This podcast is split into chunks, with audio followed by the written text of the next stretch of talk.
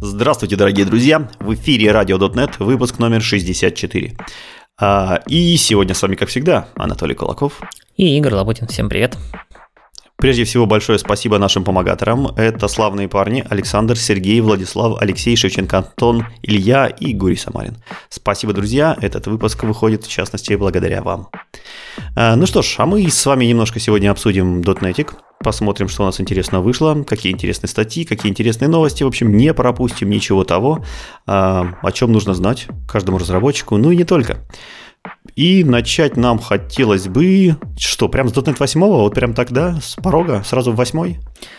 Да, сразу в 8, сразу в порога. Вообще говоря, не было еще никаких анонсов про то, что у нас там появился первый превью или еще что-нибудь в таком духе. Что При... вообще .NET 8 будет? Да не, ну быть-то он будет, это же LTS, иначе шестерка протухнет, и чем мы будем пользоваться. Но а, первый превью 8 обещали где-то в начале февраля, если я правильно помню. Сейчас пока его нету, но энтузиасты уже потихонечку закапываются в GitHub.net и различных репозиториев и пытаются понять вообще, что там происходит и какие интересные фишки уже можно найти. И находят. Давайте про это и поговорим. Для начала, собственно, в этом сегодняшнем выпуске мы поговорим про такую штуку, как Frozen Collections, то есть замороженные коллекции. Казалось бы, зачем нам еще один вид коллекции, потому что у нас есть простые коллекции, у нас есть read-only коллекции, у нас есть immutable коллекции, а вот теперь у нас еще и будут frozen коллекции. Мне кажется, очередной отличный пул вопросов на собеседовании почти готов. Чем эти все штуки отличаются? И чтобы разобраться, что же на этих собеседованиях отвечать, давайте, собственно, разберемся, чем же они отличаются. Смотрите, значит, у нас есть просто обычные коллекции, ну, например, там, списки, словари и прочее множество сеты. Есть их read-only версии, то есть у нас есть read-only dictionary, read-only э, list, есть у нас read-only list, что-то я уже не помню. Есть read-only list, конечно. Отлично, вот. А есть у нас и read-only эта штука, это по сути некоторая read-only view вокруг коллекции. То есть вы создаете, когда вы создаете read-only коллекцию, вы ей передаете исходную коллекцию. И read-only это просто небольшая прокси, которая все запросы на чтение передает в ниже лежащую коллекцию, а все запросы на, за... запросы на запись она откидывает как неверные. И если вы поменяете ниже лежащую коллекцию, то read-only коллекция увидит это изменение. У нас есть immutable коллекция.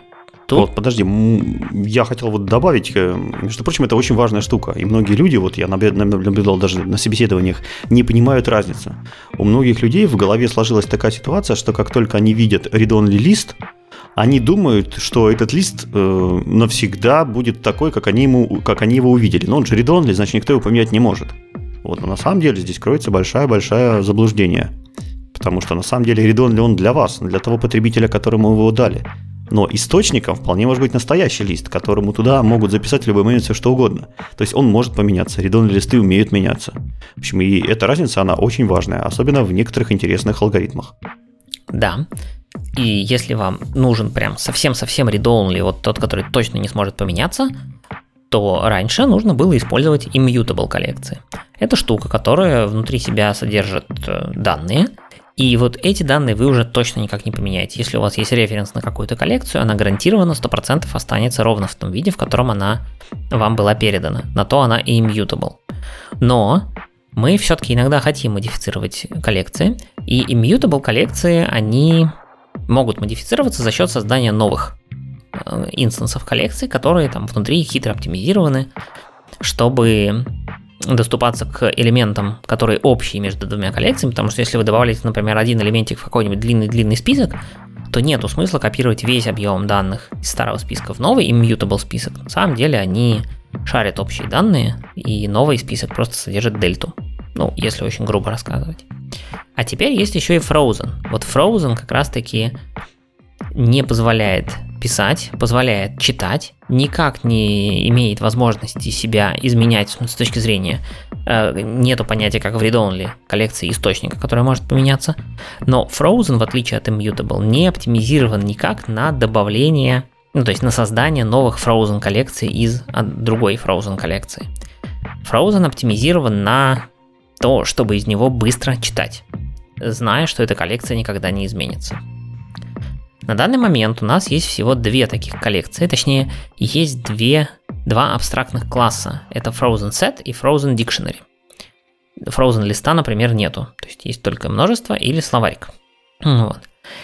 И они абстрактные, при этом у них э, на самом деле конструктор объявлен как internal, то есть это значит, что свои собственные Frozen Set и Frozen Dictionary вы сделать не сможете.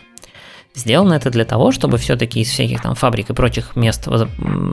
уметь возвращать обычные generic версии Frozen Set и Frozen Dictionary, а внутри э, runtime, как я понимаю, будет реализовывать более эффективные коллекции, что-нибудь типа там Frozen Dictionary от стринга, да, э, реализуется отдельным классом, который позволит делать очень эффективные лукапы по стрингам, например, или что-то в таком, или по интам. То есть, когда у нас известен клю, э, тип ключа, понятное дело, что можно написать очень эффективную коллекцию с очень эффективным поиском, если ты заранее знаешь, что она по стрингам или по интам.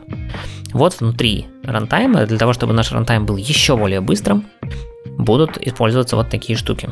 Ну и мы можем тоже поиспользовать снаружи, если уж очень захотим. Уже появились некоторые первые бенчмарки, в статье, которая у нас будет приведена в шоу-ноутах, есть сравнение с листом. Ну, с листом сравнивать бесполезно, потому что мы делаем не frozen лист, а frozen set. Поэтому там приведено сравнение между frozen сетом, хэш сетом и immutable хэш сетом. И если посмотреть на то, как, как долго выполняется метод contains, то есть у нас есть просто коллекция, допустим, интов, и мы на ней дергаем contains с каким-то значением, то на frozen сете это занимает ну, почти 2 микросекунды, на хэш-сете почти 3 микросекунды и на immutable 15 микросекунд. То есть Frozen Set он самый быстрый. Уже сейчас. Это там только-только первая версия. По сути, как такая прототип написанная. Да, то есть получается, что Frozen Set действительно очень быстро читается, но все-таки он читается очень быстро ценой э, довольно дорогого создания. То есть помним, да, что получается, что frozen set у нас читается почти за 2 микросекунды, а hash set обыкновенный самый за 3 микросекунды. То есть, ну, там, в полтора раза быстрее. Если же мы посмотрим на создание, то для того, чтобы создать hash set из 1000 int ов, нам нужно примерно 6,5... Нет, 6,6 ми... микросекунд.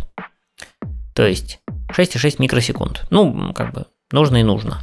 Для Frozen set а нам нужно уже 57 микросекунд, то есть в, почти в 10 раз больше.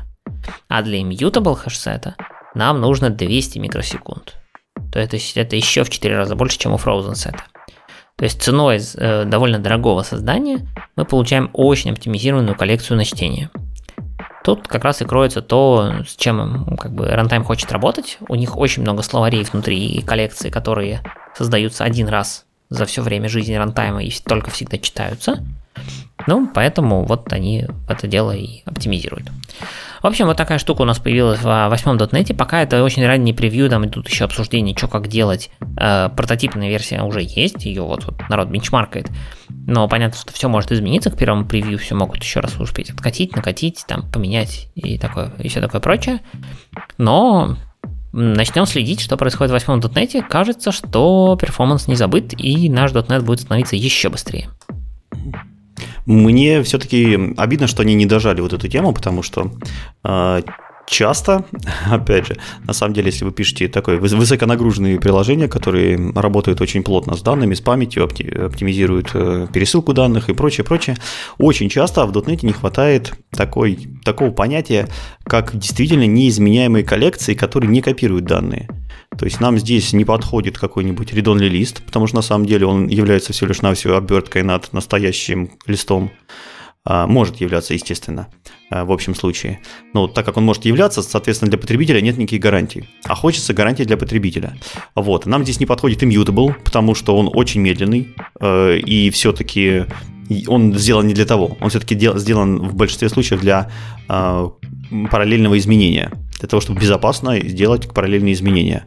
А хочется именно такой классик, который ты один раз создал, может быть, потратил много времени на его создание, но потом а, его каким-то образом зафиксировал, и эти элементы, например, элементы листа, больше никак и никогда никем не менялись. И потребителю который получает такой контракт, это будет 100% гарантировалось. Вот кажется, что это что-то типа Frozen, э, наших Frozen коллекций, то есть они полностью соответствуют тому, что я описываю, но позиционируются во всех э, исходниках, статьях, ишисах, они немножко не так они немножко позиционируются, что это коллекции, оптимизированные под чтение. А хочется не оптимизированный по чтению, а просто оптимизированный для того, чтобы гарантировать контракт э, неизменяемости, только, только читабельности. А, вот. И, соответственно, во многих приложениях, которые я сталкивался, мне приходилось самому такие коллекции писать. И у нас э, в, ком- в команде есть э, тоже, то есть была э, действительно библиотека, которая по чистому случаю, по чистой случайности, по чистому совпадению тоже называлась Frozen Collection, и там был Frozen Dictionary, и Frozen List и так далее. В общем, я когда увидел эти микрософтовские названия, чуть не прослезился. В общем, и практически вот она попала в то, что делали мы, но у нас немножко уклон в другую сторону был. То есть мы не оптимизировали ее хранение, чтобы она специально хранила оптимизировано под э, чтение, мы просто давали такой строгий контракт, гарантирующий потребителю, что она будет только читаться, никто никогда ее не поменяет. Ну и, соответственно, удобные билдеры делали для того, чтобы это все без лишнего, без лишней локации памяти происходило. Ну, надо сказать, что здесь э, с точки зрения контракта тут нет никакого упора на быстрое чтение. Быстрое чтение – это просто возможность реализовать вот эти абстрактные классы какой-то очень специальной коллекцией. И она быстрая, то есть это не какое-то специализированное хранение. Насколько я понимаю, сет все так же может хранить все это в массивчиках или в, ну как у нас хэш-функция, да, то есть вопрос, как бы, как быстро ты будешь считать хэш-функцию, вот, и просто если ты заранее знаешь, какие у тебя элементы в дикшенаре, то можно, э, возможно, собрать более оптимально, то есть, э, смотри, допустим, создавая дикшенари, где ты знаешь, что ключ это строка, так, ты можешь не считать, например, хэш-функцию да, каждый раз от э, входящего ключа при чтении, а знать, что у тебя все строки, например, отличаются в пятом символе. Ну вот так сложилось. То есть mm-hmm. в момент создания коллекции понять, что у тебя все строки отличаются в пятом символе, и это значит, что в момент чтения тебе достаточно просто э, посмотреть на пятый символ, и ты будешь точно знать, какая это у тебя страна, ну какой бакет, грубо говоря угу. какое значение достать. Ну, естественно, comparison тебе нужен, чтобы проверить, что это точно тот ключ, а не просто какое-то слово, у которого совпал э, пятый символ. Но вот именно это, я так понимаю, позволяет им потенциально сделать очень быстрые словари, ну, потому что если тебе не нужно считать хэш, да, а просто взять какой-то символ или там пару символов из строки, это прям будет, ух, круто. Да, кстати, этот алгоритм часто Microsoft применяется. Мы обсуждали его уже, когда обсуждали Kestrel, такие штуки, например, когда э, хедеры которые приходят в реквесте, они все из, с, с известными именами. То есть для Кестела чет, чет, четкие понятные имена, которые он умеет обрабатывать. В общем, и там он сравнивает именно по вот такому алгоритму. Ну и в, в тобой приведенном примере кажется, что, например, роуты прекрасная вещь, которая один раз на поднятие приложения заполняется, дикшенери с роутами, то есть ключ какой роут и там делегат от, от Minimal API, который нужно вызвать, допустим. И действительно, он редко, скорее всего, даже никогда не меняется в процессе жизни приложения. И там такие структуры вполне хорошо себе должны показать. Ну, в общем, .NET 8 начинается прям интересно. Мне кажется, что я не помню ничего такого, чтобы прям так в пер... еще до первого превью мы что-нибудь так детально обсуждали уже про новый .NET. Ну, ничего, посмотрим, что будет дальше. Давай пойдем дальше. Следующая статья у нас пока все еще про, си... про семерку. Ну да, да, про восьмерки еще мало новостей, но зато семерку мы еще до конца не распарсили, не разобрали, и я думаю, еще много по ней статье будет выходить, чему мы несказанно рады. И сейчас хотелось бы с вами поговорить про улучшения в нетворкинге которые у нас э, были в семерке. О многих из них мы уже говорили, но вот эта статья, она тоже так немножко начинает подводить там какие-то итоги, что было важного, что было интересного.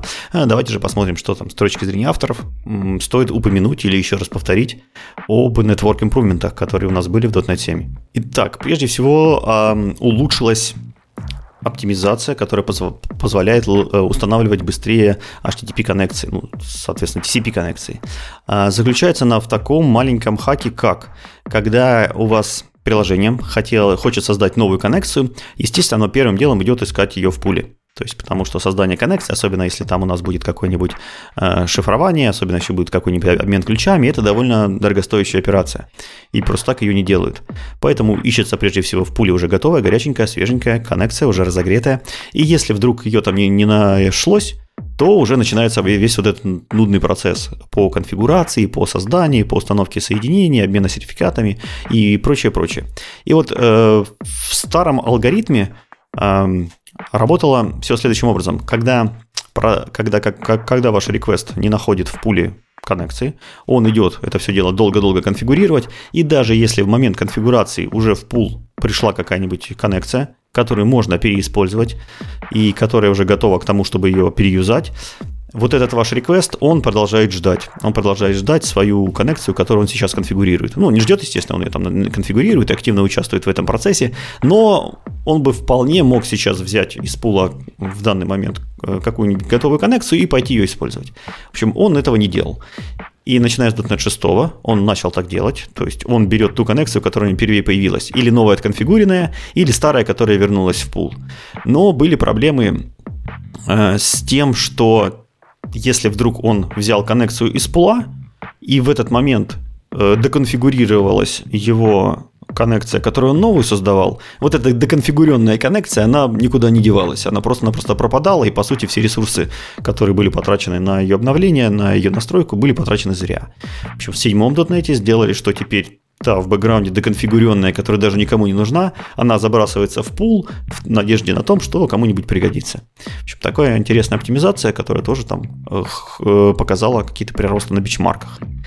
А дальше э, оптимизации, и, а точнее более э, какие-то сложные правила коснулись HTTP хедров. Наверное, мало кто задумался, но коллекция HTTP headers, она никогда не была thread safe. То есть к ней нельзя доступаться из нескольких потоков на чтение на, на, чтение на запись. И все потому, что она внутри себя использует отложенный парсинг. То есть она хедеры все парсит не тогда, когда ее создали, а тогда, когда они понадобились. Потому что в большинстве случаев, там, в большинстве случаев какие-нибудь сложные хедеры, которым, которым редко кто обращается, их и парсить не нужно, они никому не нужны. Вот там поэтому встроен lazy parsing. И .NET 7 он сделал интерфейс более интуитивный, он сделал интерфейс более предсказуемый. Теперь HTTP Headers коллекция, она строго декларирует, что у нее уровень доступа а, параллельности такой же точно, как и у Dictionary. А, что это значит? Это значит, что несколько ридеров могут э, вполне параллельно ее читать до тех пор, пока она не модифицируется. Если же мы хотим доступ на то, чтобы несколько ридеров ее читали и какие-то врайтеры туда писали, то мы должны сами э, гарантировать объект синхронизации. То есть мы должны сами сделать какой-нибудь или лог, или что-нибудь в этом духе при доступе к, это, к этому HTTP хедерсу. Э, в общем, э, так было, ну, то, то есть такие гарантии должны были всегда, но раньше в некоторых методах э, данной коллекции это не поддерживалось. И теперь у нас как бы более, более четкая декларация. Теперь она более четко показывает, что раз она дикшнери, значит она, э, в принципе, соответствует тем же самым уровням безопасности, которые есть у дикшнери. Э, небольшие расширения коснулись у нас ошибок, которые возможны при HTTP 2, HTTP 3. Дело в том, что протокол HTTP 2 и HTTP 3 на очень низком уровне э, умеет обмениваться всякими error-кодами, если вдруг что-то пошло не так. И в большинстве случаев нашим HTTP-клиентам, нашим HTTP-кестрелам, сервисам и так далее, вот эти low-level информация об ошибках, она не нужна. Поэтому разработчики изначально не вытаскивали ее наружу, и найти ее никаким образом было практически невозможно. Но узким клиентам, которые работали поверх этим протоколом и пытались оптимально выжать максимально, максимальную какую-нибудь производительность или другие какие-то продвинутые сценарии использовали, например, э, gRPC.NET, им вот эта мелкая информация о низкоуровневых ошибках, она была очень важна. И теперь, и теперь в фреймворке сделали новое исключение, которое называется HTTP Protocol Exception, в, в котором есть информация о низкоуровневых ошибках и в котором можно посмотреть э, в error-коде, что же там на самом деле происходило. Вот. Э, HTTP 3 э, тоже коснулись большие изменения. Он теперь включен по дефолту. Раньше он был только доступен по определенному фичи-флагу. По дефолту это не значит, что теперь все ваши сообщения между клиентом и сервером будут работать по HTTP 3. Это значит, что если вдруг клиент запросил, а сервер, а сервер поддержал, то они могут повысить свой уровень э, общения, то есть повысить до протокола HTTP 3. В общем, это теперь включено по дефолту, и если вдруг у вас такие клиенты наглые есть, то вполне можно такую, то есть не можно, а такая трансформация, такой апгрейд, он будет совершен. Так, теперь немножко про улучшение в Квике. Квик, я напомню, это новый низкоуровневый транспортный протокол. Он отличается тем, что использует UDP как основной транспорт, и у него сразу встроенная, поддержка TLS. У него есть мультиплексинг, это означает, что несколько параллельных и независимых потоков данных он может обрабатывать, которые никак не влияют друг на друга. Вот, э, Quick был за, э, заимплементен еще в .NET 5, но там он был чисто internal, то есть использовались, использовались наверх уже более высокоуровневые абстракции, то есть какие-то высокоуровневые протоколы, которые работали на нем, но разработчики доступ к самому низкоуровневому Quick не могли использовать. И в .NET 7 наконец-то его сделали публичным. Сделали публичный API, сделали публичные классики, теперь с ним работать э, можно каждому, кто захочет реализовать свой собственный протокол. Если мы говорим про кроссплатформенность, то Quick в каждой, в каждом, на каждой платформе использует свою имплементацию. Э, у, на Linux он использует э, libsquick, который нужно ручками устанавливать, если вы вдруг такую вещь делаете. И на Windows он использует MSQuick. Это нативная библиотека для Windows, которая тоже там распространяется с, с Windows, скорее всего. Все основные классики находятся в namespace, который называется system.net.quick. И, как я уже сказал, это низкоуровневый протокол, который создан в основном для того, чтобы на нем настраивались какие-то свои собственные высокоуровневые протоколы. И для того, чтобы настраивать свои высокоуровневые протоколы, Microsoft предоставил несколько классов, самые базовые, основные из них три. Это Quick Listener, класс, который принимает входящие соединения. Это Quick Connection, соответственно, абстракция над непосредственно, непосредственно самим сеансом, который происходит между клиентом и сервером, и Quick Stream. То есть это абстракция над потоками, которые могут, как я уже сказал, в несколько, э, в несколько независимых потоков принимать и отдавать данные. Э, так как э, не каждая система, не каждая платформа, не каждый еще фреймворк поддерживает Quick, у него есть хорошее свойство, которое называется is supported у Quick Listener и Quick Connection, который нужно обязательно проверять, если вы вдруг хотите реализовать какие-то свои собственные протоколы. Изменения также коснулись эм, интересной темы про security, это Negotiation API. Э, наверное, многие из вас сталкивались с таким понятием, как Windows аутентификация. Это очень полезная технология и очень сложная, которая позволяет вам э, аутентифицировать юзеров где-нибудь в одном месте. Обычно это контроллер домена. То есть у вас есть какие-то доменные пользователи, какой-нибудь Active Directory, и пользователи уже в ваше приложение не должны вводить свой э, пароль и свое имя, а просто обратившись к контроллеру домена и подтвердив, что сейчас в текущей операционной системе Windows залогин именно тот самый пользователь, и если приложение этому контроллеру домена доверяет, оно может точно так же пустить этого пользователя в ваше приложение. Очень удобная технология, часто используется, но у нее есть небольшие проблемы. Как я уже сказал, она очень сложная. У нее под капотом куча страшных алгоритмов, э, библиотек используется, протоколов и прочее, такие как Kerberos, NTLM, Negotiation протокол и прочее. И в высокоуровневых клиентах такие как HTTP клиент, SMTP клиент, Negotiation Stream, SQL Server клиент, то есть уже непосредственно то, чем программисты не пользуются. Там э, Microsoft сделал все необходимые низкоуровневые операции для того, чтобы Windows Authentication прекрасно поддерживалась. И общение с контроллером домена не доставляло вам вообще никаких проблем. Вы о нем даже не задумываетесь в большинстве случаев. Но если мы возьмем сторонние библиотеки, такие как э, библиотека для Postgres, например, для доступа к Postgres, MailKit, а, Apache Kudu, вот там разработчикам приходилось городить свои собственные костыли. Ну или вообще отказываться от этой идеи, или костылить что-то, что на низкоуровневом, э, на низкоуровневом каком-то алгоритме пыталось изобразить э, Windows Authentication. Это, соответственно, для многих библиотек было препятствием. То есть многие библиотеки просто отказывались э, реализовывать такие вещи, потому что это сложно отлаживать, сложно поддерживать, и вообще неизвестно, когда-то Microsoft что поменяет. Ну, то есть в этот тяжелый путь пускались только действительно какие-то большие крупные, крупные библиотеки. И вот .NET 7 решил поменять эту ситуацию, и в .NET 7 было введено э, новые low-level э, блоки для построения как раз-таки вот этой нативной централизованной аутентификации. Естественно, э, эти блоки очень сильно зависят от операционной системы, так как у нас .NET кроссплатформенный, сразу все проектировалось для того, чтобы быть кроссплатформенным. Поэтому под Windows используется низкоуровневая библиотека SSPI, а под Linux используется GSSS API. Э, соответственно, ну, под Linux, а под Mac и под iOS, и кто, кто, кто там поддерживает, соответственно, централизованные домены. Если он есть, то такие библиотеки используются.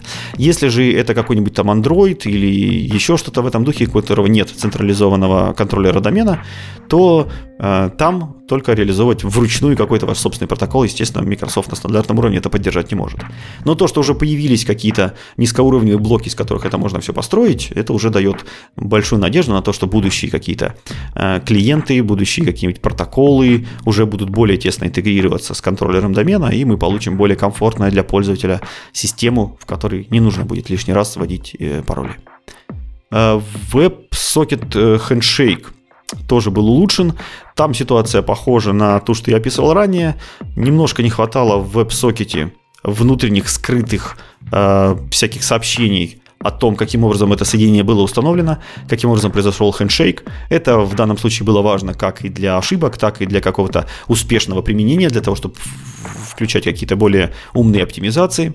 И, соответственно, в .NET 7 э, была добавлена коллекция HTTP Response Details – Э, который можно включить в client WebSocket Options, который позволяет после установки соединения уже понять, а каким образом, с какими флагами client WebSocket был установлен или наоборот не был установлен и почему. То есть более детально разобраться в этих проблемах. В общем, тоже для отладки мега полезная вещь, наверное, будет использоваться. Ну, отлично, мне кажется, summary всего того, что произошло в нетворкинге. Мы это так или иначе затрагивали в разных выпусках более ранних, по мере того, как это выходило. Но вот теперь будет еще место, где все это вместе собрано воедино, если вам вдруг нужно будет вспомнить, что же сделали в седьмом дотнете про нетворкинг. А мы пойдем дальше. И дальше у нас Маони и Garbage Collector. Давно у нас не было темы статьи от Маони. Тут она в очередной раз выпустила новенькую про то, как же на самом деле понимать, виноват ли Garbage Collector в том, что у вас все плохо. Ситуация следующая. Вы берете ваш продукт, он работает на шестом .NET, вы обновляетесь на седьмой .NET, и у вас начинает ваш продукт кушать больше памяти или больше процессорного времени GC, или GC-паузы становятся очень большими. И, конечно же, во всем виноват кто? Правильно, GC. Говорите вы. Эм, опять Microsoft что-то там придумал не то. Но на самом деле, на самом деле, получается так, что ну, ваш код, вообще говоря, зависит не только от GC, он зависит еще от э, всего рантайма, там это и JIT, и Interop, и все такое прочее, он зависит от BCL, от Base Class Library, и еще он зависит от кучи всяких разных других библиотек, типа ASP.NET.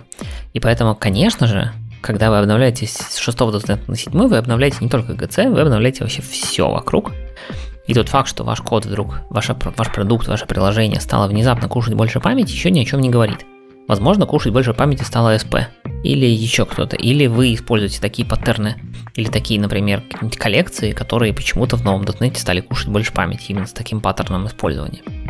Поэтому не все так просто. Но тем не менее, надо было, как GC является одной из самых довольно сложных частей, можно сказать. Хотя, наверное, авторы GTA и других мест поспорят со мной. Но тем не менее, GC действительно довольно сложная штука. А, и для того, чтобы было проще анализировать, а что же там поменял, точнее, повлиял ли IGC на, тот, э, на ваше приложение после того, как вы переползли на новый 7.NET, есть теперь механизм. Теперь вместе с 7, 7.NET поставляется файлик под названием clrgc.dll, в котором на самом деле собран шесто, э, garbage collector из шестого .NET. То есть старая реализация на сегментах, а не новая на регионах. И алгоритм теперь действует такой. Если вы берете ваш продукт, ваше приложение, обновляете с 6 на 7 .NET, то есть ставите новый runtime, там, собираете ваше приложение, новым SDK, вот это все, запускаете, кушает много памяти. Берете, ну или там паузы в коллекторе или еще что-нибудь в таком духе. Берете, ставите переменное окружение .NET, подчеркивание GC name в значение CLR GC DLL. На самом деле туда можно указать любую DLL, которая будет реализовывать нужные интерфейсы. И запускайте ваше приложение. Можно еще это сделать через runtime config. Там тоже можно json написать, который скажет, поставьте эту опцию и значит, загрузите нужный GC. А в результате у вас запустится ваше приложение, которое будет использовать полностью семерку .NET, кроме garbage collector, который будет взят из шестерки. В, это, в результате у вас может появиться три, так сказать, поведения, проявиться три поведения вашего приложения. Во-первых, вся проблемы с памятью куда-нибудь денутся и станет все как по-старому, как было в шестерке. значит, ну, точно виноват garbage коллектор, срочно бегите создавать иши в GitHub. Возможно, ваше поведение не изменится, и поведение приложения будет ровно таким же, как с дефолтным garbage коллектором семерки. Это значит, что garbage коллектор не виноват вообще, а виновато что-то еще. Нужно выяснять, собственно, почему стало больше памяти, и профилировать, и вот это все. Ну и может быть, например, там что-то частично уйдет, там какие-нибудь паузы станут в два раза поменьше, но не идеально такими же, как были в шестерке, ну и так далее. В первом и в третьем случае, то есть если у вас э, после замены garbage коллектора поменялось поведение, Майони рекомендует в любом случае создать issue на GitHub в э, runtime репозитории, собрать информацию про garbage коллектор и CPU, там в статье есть линки, как это сделать на инструкции на GitHub, и посмотреть, что скажет команда. Вот. Вообще говоря, вся эта работа э, для стендалone garbage коллектора – была начата довольно давно, то есть он там в том или ином виде потихонечку появлялся еще начиная с .NET Core 2, но вот в нормальной версии сейчас вот он вошел только сейчас полноценно, когда уже прям сам Microsoft поставляет абсолютно отдельный э, garbage collector. Как я сказал, для того, туда можно подключить на самом деле любую DLL. Э, это понятно, что это C++ код. И там реализуются два комовских интерфейса. Один, соответственно, вам предоставляется рантаймом. И это то, как garbage collector может дёрнуть рантайм, например, сказать останови все потоки, или там запусти обратно все потоки, или дай мне все руты на стеках потоков. То есть такие э, хелперные функции, так скажем, для того, чтобы garbage коллектор просто мог работать. А сам, сама DLL, в свою очередь, должна предоставлять ком реализацию некоторого интерфейса, который, наоборот, рантайм ждет от garbage коллектора с точки зрения того, что там нужно сделать. Причем Microsoft Mahoney пишет, что не, не нужно на самом деле реализовывать вообще все методы, там нужно реализовывать только, так скажем, те, которые э, нужны для вашего сценария. Поэтому если вы хотите написать свой собственный garbage коллектор, то теперь вот он прям вообще отдельный, отдельный, отдельный, с тщательно специфицированными методами, интерфейсами, так что можно писать свой. И эта же штука была забэкпорчена в .NET Framework 4.8, поэтому на 4.8 тоже можно технически подменять garbage коллектор. Там, понятно, подсовывать туда какой-нибудь шестой, наверное, смысла нету. Возможно, там все не заведется. По крайней мере, Мауни про такое не пишет. Но это удобная штука, которая позволяет команде Microsoft на самом деле подсовывать всякие э, э, специальные сборки garbage коллектора, то есть какое-нибудь инструментированием или еще чем-то, если есть какие-то проблемы у заказчиков. Есть, наверное, для конечных потребителей нас с вами э, тот факт, что это все есть в .NET Framework не так важно, ну а в .NET 7 это прям удобно, если вам вы вдруг действительно видите на вашем продукте какой-то регресс, по памяти подсуньте туда шестой garbage коллектор и посмотрите, что получится. Интересно, зачем они все-таки откапывают стюардессу и тащат все в 4.8? Что они там такого нашли? Я думаю, что заказчики, заказчики. То есть у них наверняка есть еще много заказчиков, которые живут на полном фреймворке, и, скорее всего, им таким образом просто проще у них диагностику проводить, чем собирать кастомную версию фреймворка. Там еще в чем проблема? Фреймворк же, он же ставится один раз на всю машину, то есть да. в современном .NET ты можешь просто взять, там, подменить делильку у себя в проекте, да, ну, там, вот через переменное окружение в смысле. И только в одном приложении будет работать свой собственный garbage коллектор. А в системе, в большой, новой на винде, да, когда ты подменяешь делильку в .NET фреймворке, все, у тебя все .NET приложения тут же начинают использовать твою, не знаю, там, специальную версию garbage коллектора с, не знаю, какой-нибудь экстра диагностикой, которая в ETV-шке там шлет э, огромное количество диагностических данных. Ну и ты потом сиди разбирай, кто там что засылал из всего, из всего, ну, из всех приложений на винде, или если это сервер там, сколько чего там крутится. А так есть возможность теперь подсовывать прям какие-то диагностические штуки, прям очень узконаправленные для одного приложения. Видимо, для этого. Ну да, да, хорошая вещь. Нам нужно, по идее, какая-нибудь статейка или докладик, который глубоко копнет в эту штуку и научит нас э, правильно такие диагностики проводить, если вдруг они кому-то понадобятся. Но может и появится. Потому что это Маони в статье говорит, что это типа степ 1. То есть я подозреваю, что у нее еще есть в планах дальнейшее улучшение и упрощение всего этого дела. Так что я думаю, что будем следить, что происходит в 8.NET, и может быть к концу э, релиза 8.NET, к следующему ноябрю, у нас появятся какие-нибудь еще интересные тулы для диагностики, или методы, или там, алгоритмы, не знаю, что-нибудь. Отлично. И я надеюсь, что эти тулы будут встроены в наши IDE-шки. То есть время поговорить про IDE-шки. у нас как раз в Visual Studio завезли довольно интересную штуку. Давай про нее и поговорим. Я хочу поговорить о дев-туннелях, которые завезли в Visual Studio. Итак, давайте подробнее рассмотрим, что это за зверь, как его едят и зачем он нужен. Дело в том, что иногда нам требуется странного. Нам нужно соединить две машины, которые находятся не на одном компьютере и, может быть, даже не в одной сети, а, допустим, вообще в разных сетях. А, и сделать нам это хочется не, не после того, как мы опубликуем на свое серверное приложение куда-нибудь, на какой-нибудь публичный хост, куда к нему может достучаться, а прямо в Visual Studio, прямо под дебагом. Для того, чтобы пройтись отладчиком, собрать диагностику, собрать какие-то метрики и сделать вот что-нибудь еще такое, чего обычно мы не делаем после того, как публикуем на публичные сервисы. То есть туннели помогают нам соединить две машины, которые не могут в обычной жизни друг к другу достучаться по тем или, иным, по тем или иным причинам. Также, возможно, вам вот эти туннели, они известны под другими именами, например, порт форвардинг или веб-туннелинг.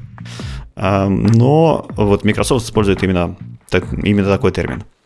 Например, когда вам это может быть нужно? Ну, прежде всего, это веб-хуки. Допустим, у вас есть какой-то внешний сервис, тот же самый GitHub, и он вам хочет послать какой-то какой веб-хук о том, что у него произошел какой-то ивент, и он хочет вам об этом сообщить. И, естественно, ему для этого нужен какой-то публичный URL, который всегда доступен и который он сможет отправить этот запрос.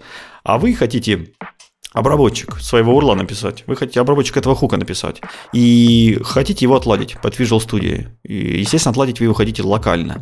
То есть никакого внешнего публичного урла у вас по определению быть не может. Вот в этом случае вам помогут как раз dev-туннели.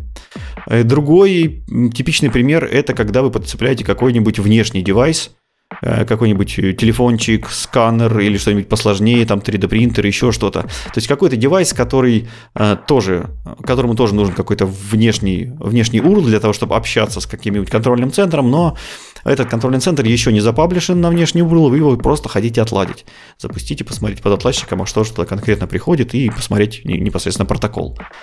Как же эта штука работает? Если вы раньше работали с ngrok, или, может быть, слышали наши подкасты, когда мы рассказывали про работу ngrok, то это именно оно. Это просто ngrok, изобретенный Microsoft.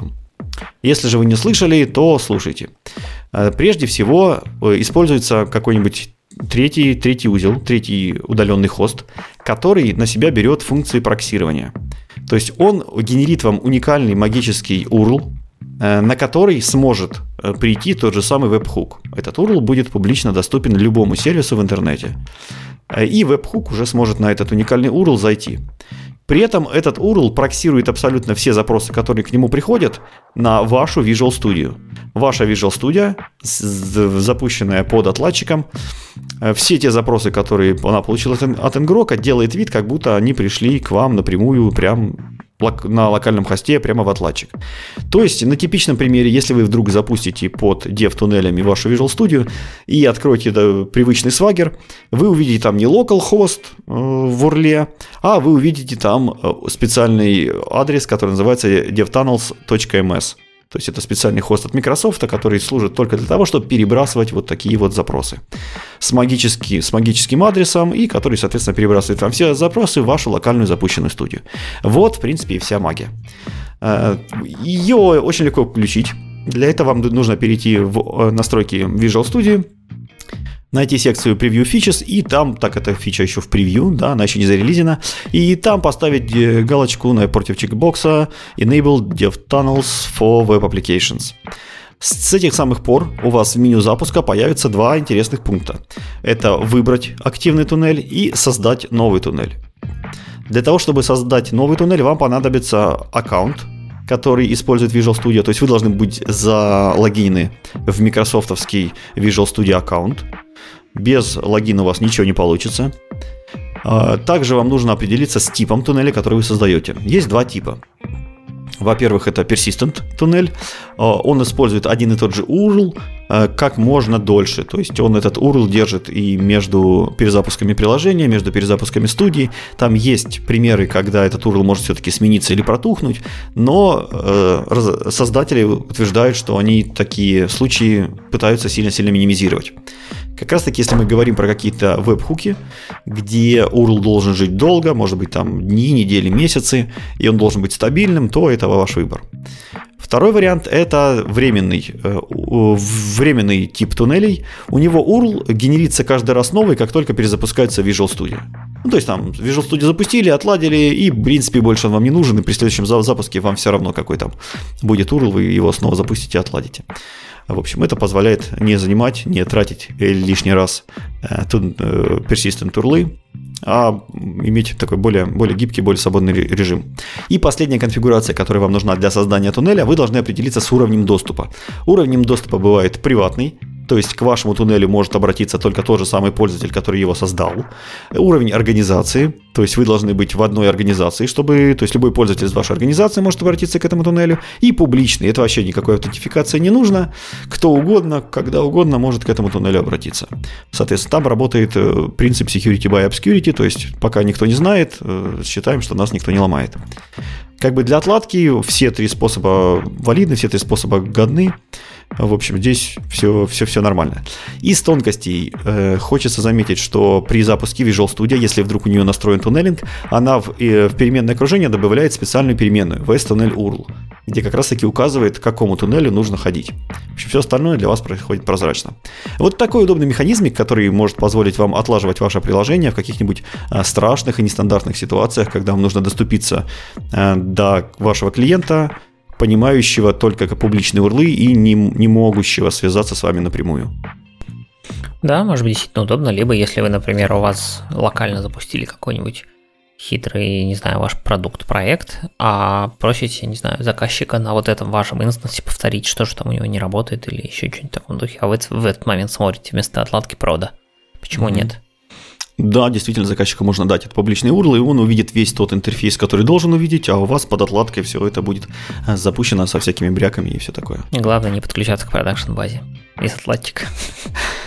Это точно. Хотя, если read почему нет? Наверное. Но нет, не должно быть у вас доступа к продакшн Никто не будет тебе гарантировать, что там этот read и все такое. Ну, да, да, да, да. Там как повезет, поэтому лучше не надо, не рискуйте. Хорошо. А, по тулам действительно у нас есть еще небольшая новость. А помнишь ли ты, что такое Project Tai? Мы его когда-то да, обозревали. конечно. Да, да. Мы ее обозревали несколько раз, и в релизе, и когда он только появился. Э, довольно интересный проект, но, к сожалению, что-то мало по нему новостей выходит. Да. В основном его наработки, мне кажется, используются непосредственно в самих IDE-шках или в других инструментах. Ну, то есть, это такой экспериментальный проект, который дает много интересных идей. Да, действительно, это так. И тут даже недавно была то ли в Твиттере, то ли где-то тред на тему того, что народ что-то говорил, что типа, м-м, что-то подзагнулся, Тайта как-то что-то не видно. И там, по-моему, по-моему, Дэвид Фаулер пришел со словами, ну да, Тай был типа экспериментальным проектом, мы на нем обкатывали какие-то идеи, и сейчас он, э, ну, мы не то чтобы его забросили, но мы действительно немножко приостановили, ну, притормозили, так скажем, работу и думаем, э, что с ним делать дальше, грубо говоря. Ну, то есть, э, напомню, что та это штука, которая позволяет написать небольшой YAML файлик конфигурации, и после чего запускать различные ваши сервисы вместе, ну, типа такой, как Docker Compose, только не для докера, а для просто обычных приложений, назовем это так. Причем ну, он может... понимает как раз таки и докерные файлы, и обычные CS Progy, и, по-моему, и обычные DLL, и обычные экзешники, то есть его можно использовать как Docker, Docker Compose, такой только всеядный. Да, да, понимает да. очень много форматов. Причем он, он умеет собрать, если вы укажете там CS Proj, он будет автоматически собирать в нужных конфигурациях, это все можно указать там тегами, короче. Вся такая удобная штука, когда нужно запускать э, коллекцию микросервисов, грубо говоря, локально, какие-то запускаются из докера, какие-то запускаются из ваших рабочих проектов, какие-то запускаются вообще неизвестно откуда, просто экзешки. Но в таком духе. То есть действительно удобная штука, мы пользовались на проекте, вообще прям замечательно работала. Вторая штука, которую он умеет делать, это деплоймент. То есть он умел деплоить все в Kubernetes, э, то в том или ином виде, и этим я не пользовался, и вот как раз вокруг этого сейчас, я так понимаю, что у них есть некоторое количество обсуждений, что делать вообще с этим тулом дальше, оставлять таким как бы Э, только для локальной разработки, либо как-то его модифицировать с точки зрения деплоймента. Я особо выше не ходил, но вот по каким-то кусочкам диалога в Твиттере вроде как вот вокруг этого как-то строится сейчас дискуссия, но я так понимаю, что она внутренняя в Microsoft и особо снаружи не видна. Ну вот, э, тем не менее, тул полезный, пользоваться им можно, и если вы он, на самом деле, когда запускается, он генерит некоторый такой простенький веб-интерфейс, где можно посмотреть, в каком состоянии все ваши сервисы, там сколько у них реплик, что там, что с ними происходит, живы, не живы, сколько там эксепшенов произошло, если они умеют репортить метрики согласно нужному протоколу, то там метрики можно посмотреть, такой мини, в общем, полезный UI-чик, логи почитать. И теперь у нас есть экстенжен для Visual Studio кода, который нативно интегрируется с этим самым Time, то есть э, все ваши сервисы тайские вы будете видеть в Explorer в Visual Studio кода. Э, она уме... он, этот экстенжен умеет э, подключаться, отлаживать разные сервисы, в том числе используя ну, то, что мы знаем под .NET Watch, то есть hot reload, ну, даже не, ну да, hot reload, это все. То есть смотреть за приложениями, что там как-то перезапускается, все это отлаживать, мониторить. И можно скафолдить новые таски, если вам нужно еще как-то добавить к вашему тай-конфигу еще что-то, можно с помощью этого экстенжена заскафолдить, что вам там нужно. Так что если вы пользуетесь тайм, посмотрите на этот экстенжен. Я обычно держу, то есть когда я работаю над продуктом, где у нас используется тай, я держу вкладочку с открытым вот этим вот дашбордом, но с ним проблема, что как только тай закрывается, там браузер говорит, ой, все сломалось, значит, ты потом рефрешишь страничку, надо заходить все заново. Вот хочу попробовать, может быть, из, из Visual Studio Code, она все равно более-менее открыта почти всегда. А, будет удобнее чуть-чуть с помощью этого экстенжена смониторить и смотреть. Не знаю пока. Но вот, может пригодиться кому. Мне интересно, что они в Visual Studio в основном это не поддержали. То есть обычно сначала Visual Studio основное что-то такое интересненькое из плагинов появляется, а потом как-то в код переносится. А тут прямо код почему-то первый. Возможно, из-за того, что туда было проще написать экстенжен. Или, не знаю, там Мэтт Кристенсен был занят в отпуске на каникулах, не знаю, у него времени не было. 200 других экстеншенов в очереди стояло. То есть, может быть, они сейчас его обкатают здесь и потом портанут в основную. Или наоборот, они, может быть, позиционируют Тай больше как такой... Не, ну, то есть студия это все-таки больше про .NET в основном, ну, хорошо, еще про C++.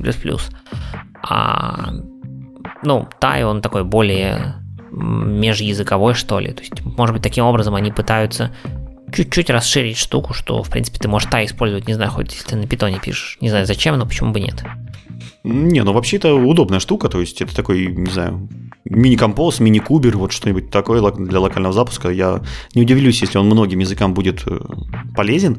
Мне просто казалось, что если бы они захотели так сделать, они бы сначала поддержали какие-нибудь э, типы проектов для этих языков, потому что там, например, CS Pro поддержан и Solana они поддержаны как нативные типы.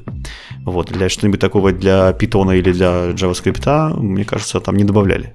Не, не добавляли. И для Java не добавляли. Прикинь туда добавить какой-нибудь там POM XML для Мавина. И он там при запуске будет тебе пересобирать полмира. Нет, нет, отказать. И ну, такая до, же до... фигня с JavaScript с NPM. Наверное, поэтому не добавляли. Докер есть, все, компильте в докер, в докер, а там разберемся. Ну, типа того. Универсальный формат. А, пойдем дальше.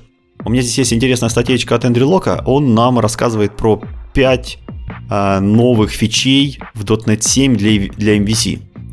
А, стало интересно, потому что действительно, что же там для MVC такого могли сделать, целых 5 штук.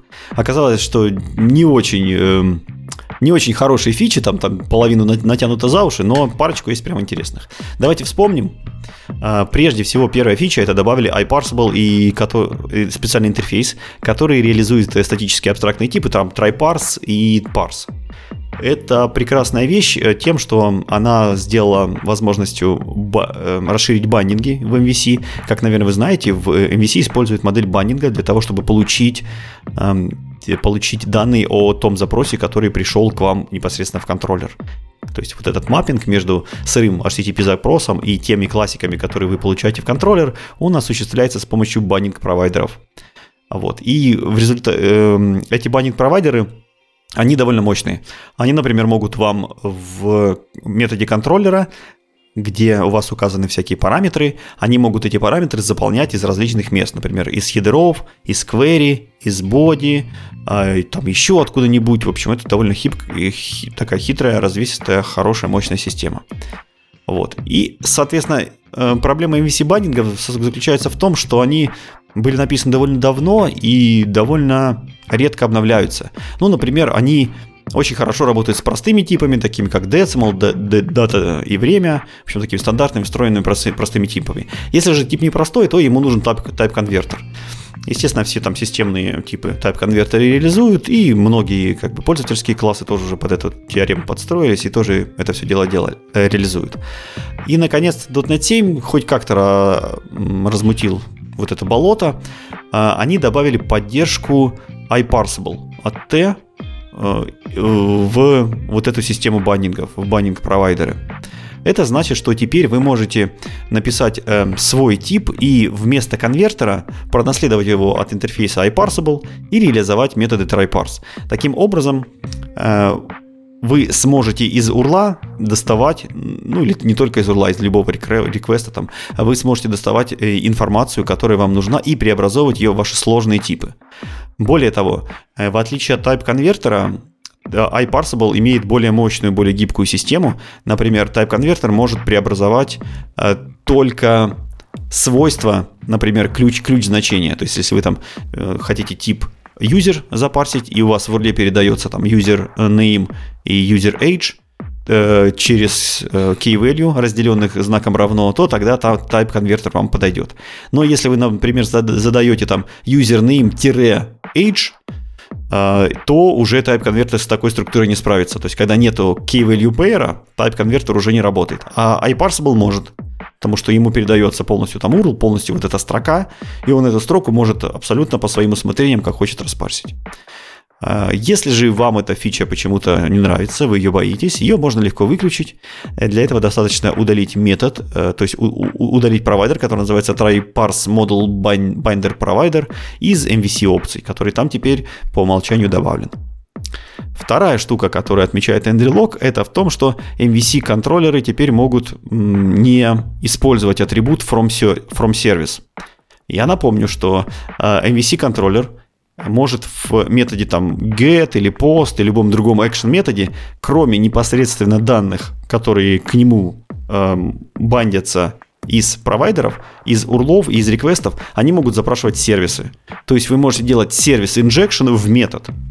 Для того, чтобы такую штуку провернуть, то есть для того, чтобы MVC различал пришел к вам боди, то есть сложный класс из боди, или вы запрашиваете сервис настоящий из контейнера. Вот чтобы он их различал, сервису раньше нужно было указывать специальный атрибут, который называется from service. В .NET 7 вы можете этот атрибут опустить. Э, MVC фреймворк такой умный, что он теперь сам догадывается, что вам нужно заинжектить метод сервис. Это совет сомнительный, потому что никто из вменяемых людей не инжектит сервисы в методы если вас, естественно, там не ограничит какой-нибудь Blazor фреймворк и прочие глупости. Э, нормальный способ это инжектить сервисы только в конструктор. Других, других не бывает. Дальше третий, третье улучшение, третья фича, э, которую отмечает Эндрю, это то, что эм, nullable аннотации теперь более тесно проникают в MVC среду и тоже дают какие-то наведенные интересные эффекты. Например, э, в action методе можно было передавать туда сложный тип, например, э, какой-нибудь боди, то есть структуру, описывающую боди, там, юзера, и говорить ему, что этот юзер должен десериализоваться из боди. И если вдруг у вас есть такой метод, который обязательно юзера требует из боди, и в этот метод вызвали, но боди никакой не передали, то, соответственно, будет исключение, потому что метод боди ожидает, а боди к нему не, не, не передали. И если вы хотите, чтобы ваш метод работал и с боди, и без боди, то есть чтобы мог, мог, мог request и передать, и не передать, там приходилось вертеть очень сложные настройки, атрибуты и прочая глупость. Теперь же вы просто можете сделать э, нулябельный боди, то есть обозначить тип как нулябельный, то есть не обязательный. И э, MVC все поймет. Если боди нет, он вам передаст туда null, если боди есть, он его десериализует и тоже вам туда передаст. Очень удобно и очень м, хорошо. И такая же ситуация с dependency сервисом, который вы, вы можете разреализовывать из контейнера, как я уже упоминал выше. Некоторые извращенцы достают, достают его с помощью action методов. Вот раньше, если вы добавляли в action метод зависимость, которая from service, и эта зависимость вам была не обязательной, то вы это никак не могли указать. Только, опять же, танцевать с настройками и атрибутами. Сейчас вы можете в этой зависимости просто поставить знак вопроса, что означает нулябельный тип. И если эта зависимость в контейнере не найдена, вам туда передастся null, и ваш метод способен дальше будет отработать. Э, следующая интересная фича это iResult, который как раз таки э, немножко поддержали в MVC. Мы как раз в одном из прошлых выпусков, э, я сомневался в том, что iResult поддержан в MVC. Игорь, помнишь, ты говорил, что в MVC он все-таки поддержан, его можно использовать в Action результатах. Угу, был такое. Вот, был такой разговор. Оказывается, и ты, и я, и правы, и нет. Объясняю сущность. Э, как вы знаете, в MVC контроллеры могут возвращать тип, который называется iActionResult или ActionResult от T. То есть это такой максимально гибкий тип, который позволяет вам там и хедеры указывать, и статус коды вставлять, и вообще делать абсолютно все с реквестом, что вы только хотите. В Minimal API есть э, другой интерфейс, который возвращает Minimal API. Он называется iResult или iValue HTTP Result от T. И эти два результата, они были несовместимы между собой. То есть MVC-контроллер не понимал, если вы ему на выход даете return result.ok из minimal API. Самое обидное, что имея сигнатуру iActionResult, контроллер воспринимал result.ok как нормальный объект. То есть, грубо говоря, у вас не было никаких э, ворнингов во время компиляции, и у вас не будет никаких э, ошибок в рантайме. Все, что произойдет в рантайме, это MVC фреймворк возьмет этот результат, который вы ему создали, который окей, и просто-напросто засериализует его в JSON. И отдаст на выход, как нормальный сериализованный JSON. И там будут куча всяких э, э, системных внутренних ненужных полей, там, как код, месседж и прочие глупости, которые, естественно, показывать нормальному пользователю не нужно. И вот в седьмом MVC э, сделали э, небольшую ограниченную под, поддержку iResult. То есть теперь, когда вы случайно передадите result из Minimal API, он будет сериализоваться в виде нормального JSON, то есть без вот этих системных полей, а только как обычный JSON. Но э, насколько у него вот, то есть когда вы окей передадите с, с объектом, то есть будет все хорошо примерно произойдет то, что вы ожидаете. Но, скорее всего, там не поддерживаются другие результаты. То есть результат не окей, а какой-нибудь результат error или результат redirect, вот они еще не поддерживаются. То есть поддерживается только окей, который нужно сериализнуть в простой JSON. Вот такая вот лимитированная поддержка.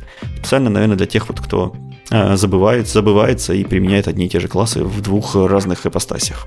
И последняя штука, которую сделали, это дали возможность настраивать метадата провайдер для того, чтобы предоставлять более, э, более гибко предоставлять вот от, ответ о проблемах. И немножко подробнее. Во время ошибок в MVC принято возвращать такой классик, который называется Problem Details. Это специальный класс, который описывает, в чем проблема, какие были поля заэффекчены, в чем у них проблема, там, description этих ошибок, которые произошли и так далее.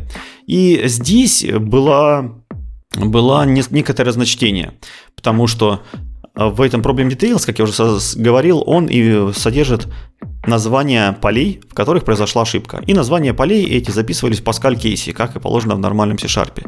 Но в JSON, в JavaScript и прочем, там обычно используется camel case. Вот. И именно вот такую ошибку, которая позволяет вам э, настроить каким кейсом будет отображаться Problem Details, вот такую специальную настройку добавили в .NET 7. Для этого есть специальный классик, который называется модель Metadata Detail Provider, в которой это все настраивается.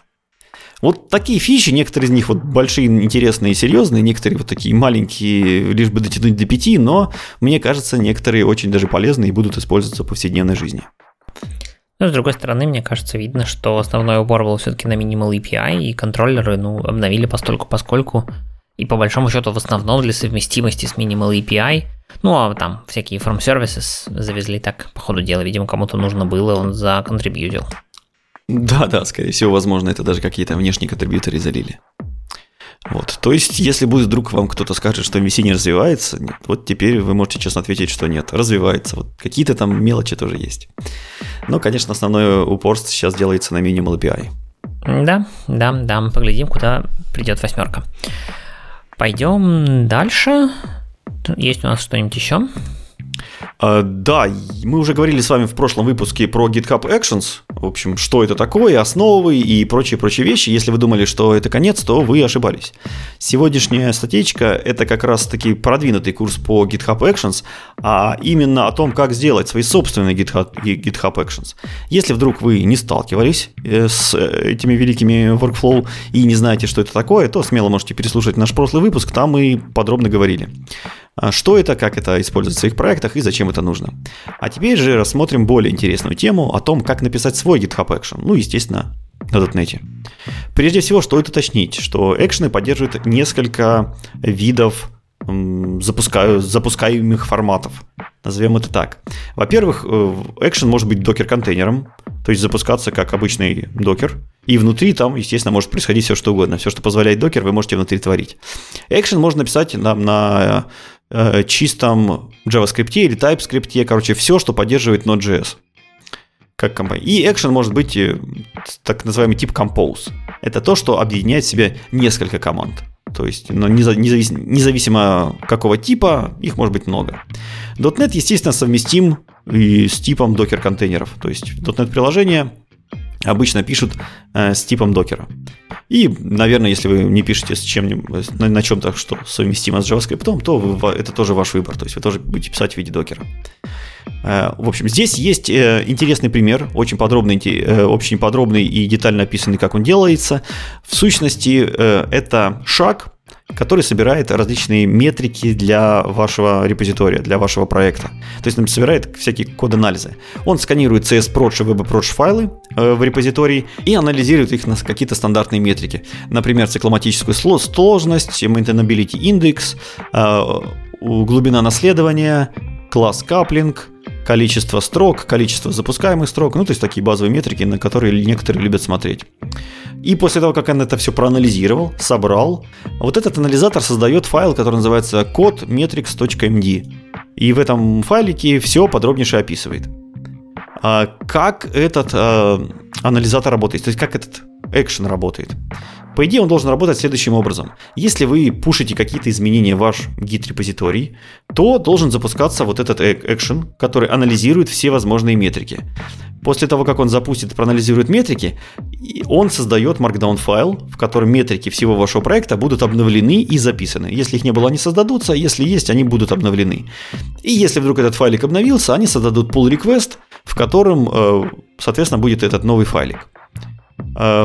Э, и вот этот Matrix MD, код, код Matrix MD файл, он довольно-таки такой разувезистый для Markdown, то есть он уме, у него есть э, навигация, то есть у него есть активные линки, как, в каком методе, как, как, какая code complexity есть, сколько там линий есть, они сгруппированы, разбиты по namespace, который можно коллапсить и разворачивать, э, по щелчку на методе можно перейти прямо в исходный код и посмотреть на него визуально и убедиться, там страшный он или красивый.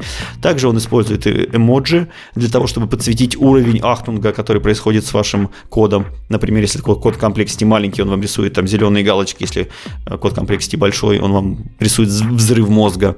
В общем, то есть он такой получается довольно интерактивный, красочный и показательный. Итак, что же нам нужно для того, чтобы сделать, э, теперь превратить вот этот, грубо говоря, программу, которая просто умеет сканировать, собирать метрики и писать файлик, что нам нужно, чтобы превратить ее в GitHub Action, которым могут пользоваться миллионы и миллиарды и переиспользоваться, соответственно, на GitHub. Вот. Всего лишь навсего нам нужно э, в репозитории GitHub сделать один маленький файлик, который называется Action YAML.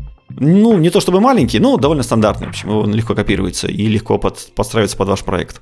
В этом Action YAML вы описываете все взаимодействие с GitHub. Файлик абсолютно декларативный, абсолютно интуитивно понятный. Ну, в частности, вы там можете написать название экшена, который, который у вас будет, там, description, который увидит разработчик, подключающий этот экшен, выбрать иконку, сделать э, набор входных аргументов, то есть, что нужно для того, чтобы ваш экшен заработал какие вам нужно передать параметры. Может быть, там репозиторий, или может быть файлик, куда это все писать, или может быть уровень логирования, уровень сбора метрик и прочие вещи. Также вы можете из вашего экшена дать какие-то аутпуты, какие-то выходные параметры. Например, рассказать, все ли у вас хорошо, выдать какой-то процент покрытия, еще что-то. Вот это тоже в этом экшен э, YAML можно задекларировать. А, вот. После того, как вы этот YAML файл э, зачекинили и подвели все, весь ваш репозиторий формат э, экшена, вы можете, сможете найти ваш экшен на маркетплейсе. То есть GitHub его автоматически индексирует, и на GitHub, э, на GitHub Action Marketplace он там может появиться. После того, как он появится на GitHub Action Marketplace, вы можете заиспользовать этот Action, GitHub Action в любом проекте, который хостится на GitHub. Чтобы это сделать, вы, соответственно, должны создать GitHub Workflow, как мы обсуждали э, в прошлом выпуске. И в этом репозитории э, в атрибуте uses написать полный путь до вашего экшена. После того, как GitHub о нем знает, он его, соответственно, легко может найти. Вот это, в принципе, и все. В этом экшене вы можете передать ему input параметры, которые вы декларировали в экшен ямле, и э, настроить, когда он там будет запускаться. При пуше, при пуле и прочие триггеры, которые мы, опять же, уже обсуждали.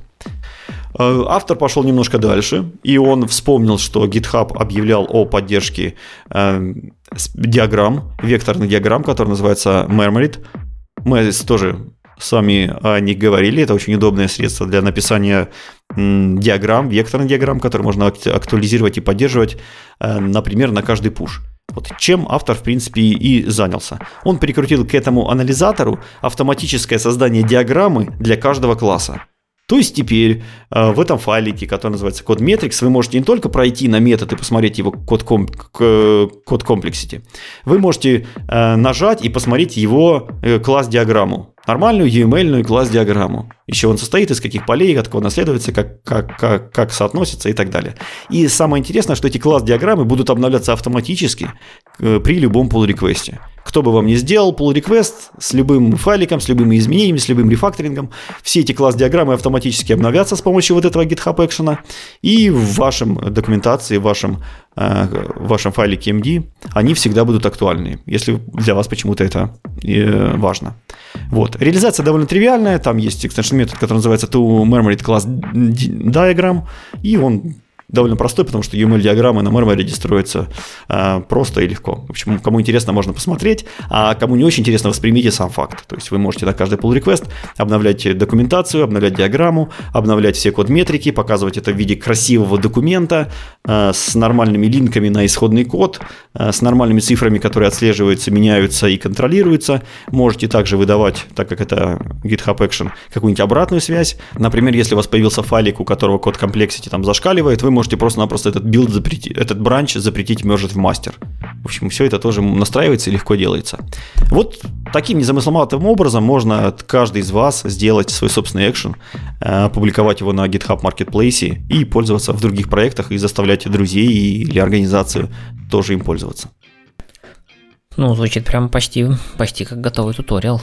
Что нужно сделать? Сказать, прям на слух можно воспринять и все сделать. Ну и в статейке там есть ссылка на более подробные исходники, документацию, пример на GitHub. Естественно, если вы вдруг захотите им заняться, обязательно посмотрите, все ссылки будут у нас а, в заметках к выпуску. Отлично. Давай у нас последняя темка. В этот раз мы вернемся к нашему формату кратко разным.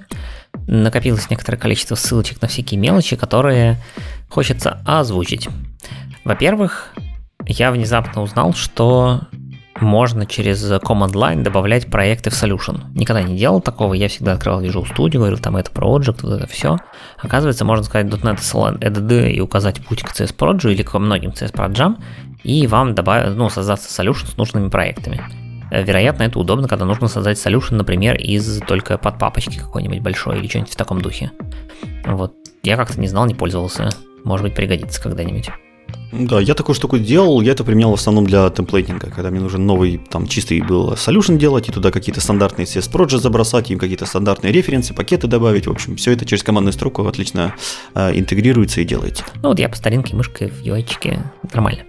А дальше, вижу студия, а, есть, вот я, к сожалению, не понял, в какой версии, надо будет почитать поподробнее, но, тем не менее, э, все мы знаем, наверное, те, кто работает, по крайней мере, с э, токенами, JVT. JVT это так токен содержит, ну, по, привычке называть JVT токенами.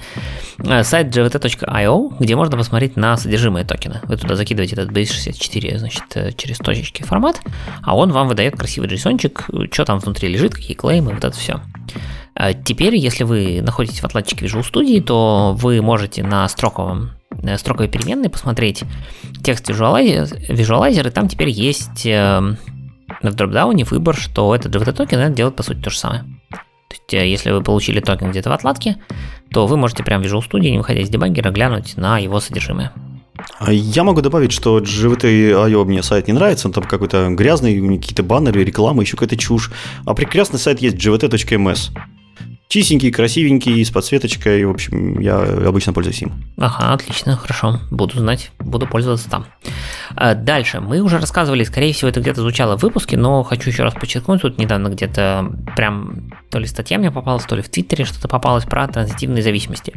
Известно, что когда вы добавляете в какой-нибудь ваш проект ссылку на NuGet пакет, а этот NuGet пакет, например, ссылается на какие-то еще дальше NuGet пакеты, то вот те самые еще NuGet пакеты, они будут называться транзитивными зависимостями и будут в том числе подкачиваться в ваш э, output да, при сборке и использоваться, собственно, приложением, потому что они нужны пакету, который используете вы.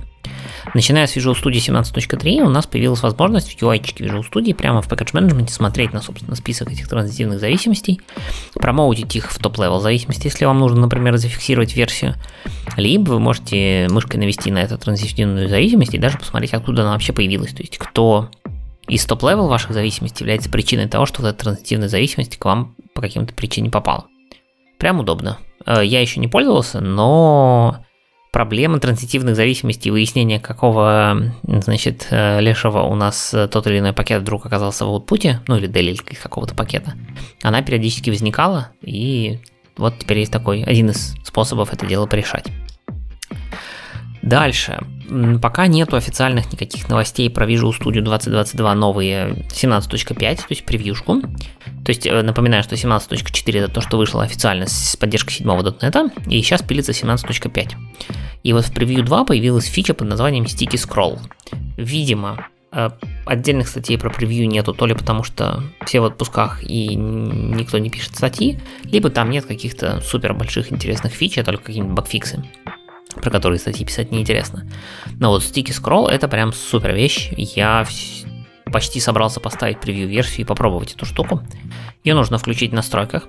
И дальше происходит следующее. Как только вы начинаете скроллить, скроллить ваш файлик вниз, то как только у вас попадается строчка с объявлением namespace, класса, метода или ну, грубо говоря, любой конструкции, которая начинает блок, то есть if, for, там, else, while и вот это все, using, то такая строчка как бы приклеивается к верху э, окна редактора, и у вас получается такая лесенка наверху из вложенных скопов, по сути, того, где вы сейчас находитесь.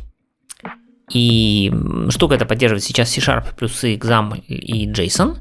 И на эту лесенку в заголовке можно кликнуть, и кликнув на нужную строчку, то есть кликнув, допустим, на имя функции, вы в редакторе проскролитесь ровно на эту функцию, на начало ее.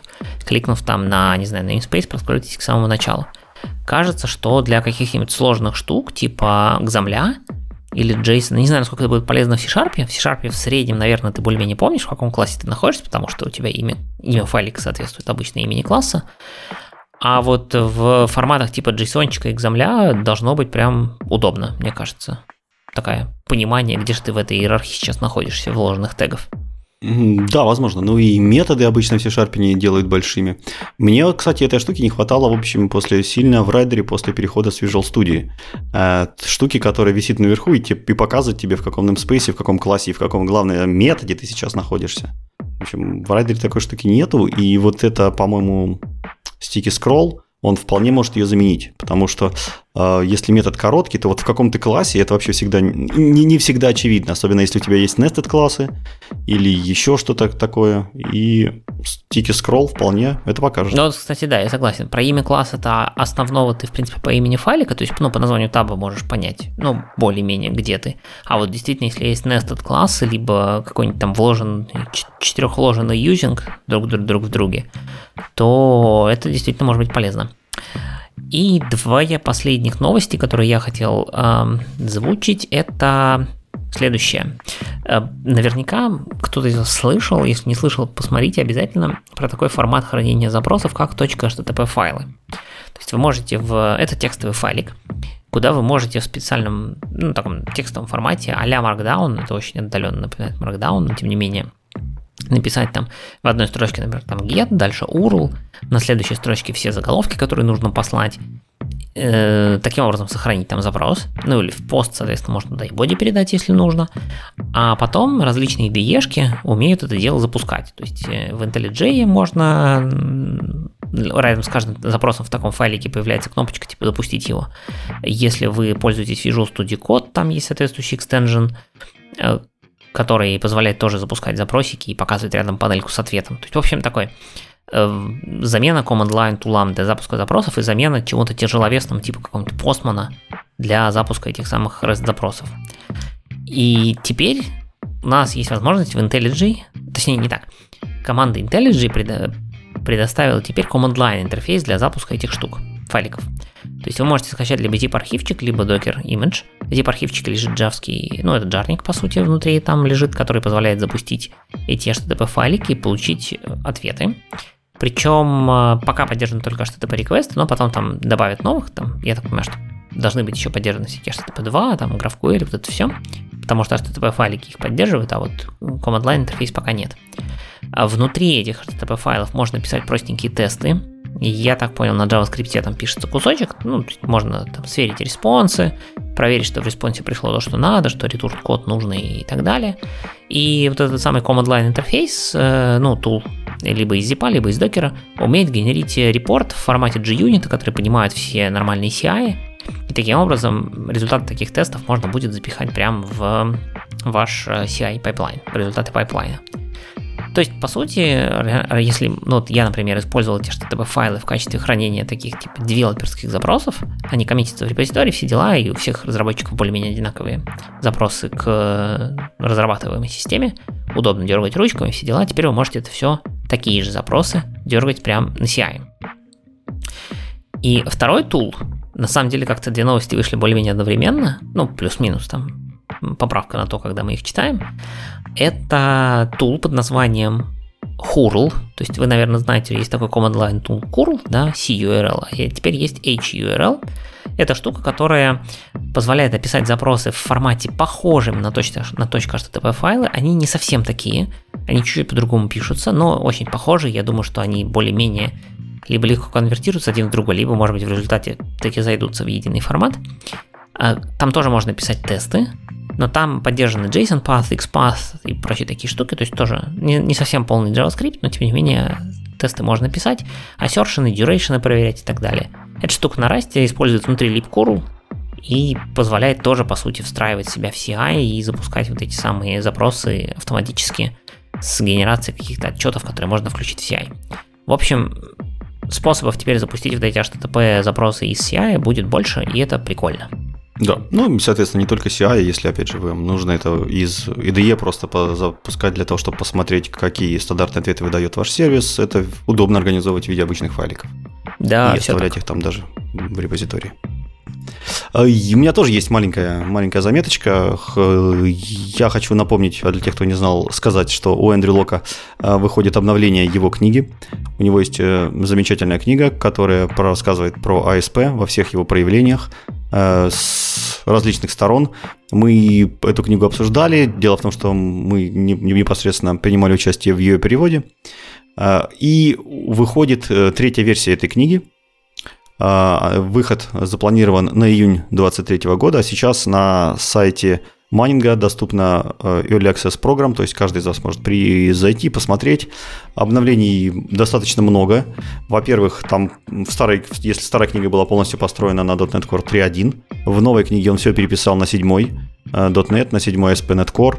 Э, по дефолту во всех примерах используется Minimal Hosting, Minimal API, добавлена и улучшена секция про Razer Pages Server Rendering Applications.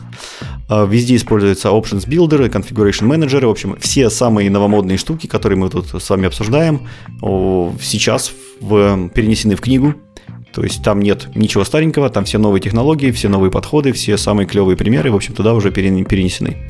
Как я уже сказал, релиз будет в июне, и э, русская, э, русский издатель уже запланировал ее перевод, то есть как только она выйдет, мы сразу же обновим русскую версию, поэтому э, если кому-то интересно, ждите русскую адаптацию тоже, она будет. Э, и под шумок, раз уж мы заговорили по, про книги, хочется сделать еще один небольшой анонс. Наша команда переводчиков, переводчиков .NET.ru, она работает над новой книгой сейчас. Это книга Кристиана Уэнза, который называется ASP.NET Core Security. замечательная книга, в которой взята одна довольно узкая тема, это безопасность в ASP.NET Core, но раскрыта она довольно хорошо с, много, с многих сторон. И э, показано очень много примеров, очень много технологий. В общем, книга не, не скучная абсолютно, даже если вас не интересует там security, безопасность и все такое. То есть книга будет интересна каждому. И плюс, если вас интересует, э, то вы как бы правы, потому что безопасность должна интересовать каждого разработчика. Если вы даже не сталкиваетесь с ней все время, каждый день, то вам необходимо знать о каких-то базовых концептах, базовых аспектах. И для этих людей данная книга тоже будет очень полезна. Да, мы потихонечку работаем над э, переводами. Надеюсь, что скоро сможем порадовать какими-то результатами. Ну, а на сегодня мы будем заканчивать. Кажется, мы даже в отсутствии новостей, практически в отсутствии новостей о .NET 8 появляется все равно что-то интересное периодически, и уже даже про .NET 8, так что на новые выпуски в новом году точно хватит. Это последний выпуск уходящего года, так что всех хочется поздравить с наступающим Новым годом. 2023. Подкаст с вами точно остается. Ну и будем надеяться, что вы все так же остаетесь с .NET, с 7, 8, 6, какой там у вас есть, и будете продолжать его использовать, а возможно и улучшать и развивать.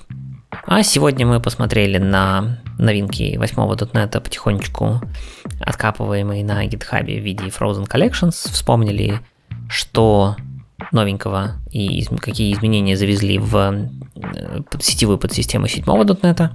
Выяснили, что делать, если ваше приложение тормозит по, по памяти, точнее кушает много памяти или тормозит в GC на 7 .NET, что же делать и как проверить, виноват ли GC. Узнали про фичу DevTunnels для Visual Studio, узнали про экстенжен для Project TIE для Visual Studio Code, посмотрели, что в MVC завезли в 7 .NET, ну не так много фич, но какие-то все-таки есть посмотрели на туториал по созданию GitHub Actions на .NET и разобрали кучу всяких мелочей вокруг э, .NET, тулзов и прочих других мест. Ну и книжки затронули. Э, ну, на этом все. Я хочу напомнить в конце, что у нас есть сайт Boosty, который делает нам безумно приятно. И большое спасибо всем помогаторам, которые нам там помогают. Если вдруг вы захотите сделать э, подарок э, любимому подкасту, то смело рассказывайте о нас своим друзьям, шарьте, репосте и всячески рекламируйте нам. Безумно приятно от этого каждый раз. Всех с наступающим, всех с Новым годом, в зависимости от того, когда вы нас будете слушать. Всех с большим праздником. Всем пока. Пока.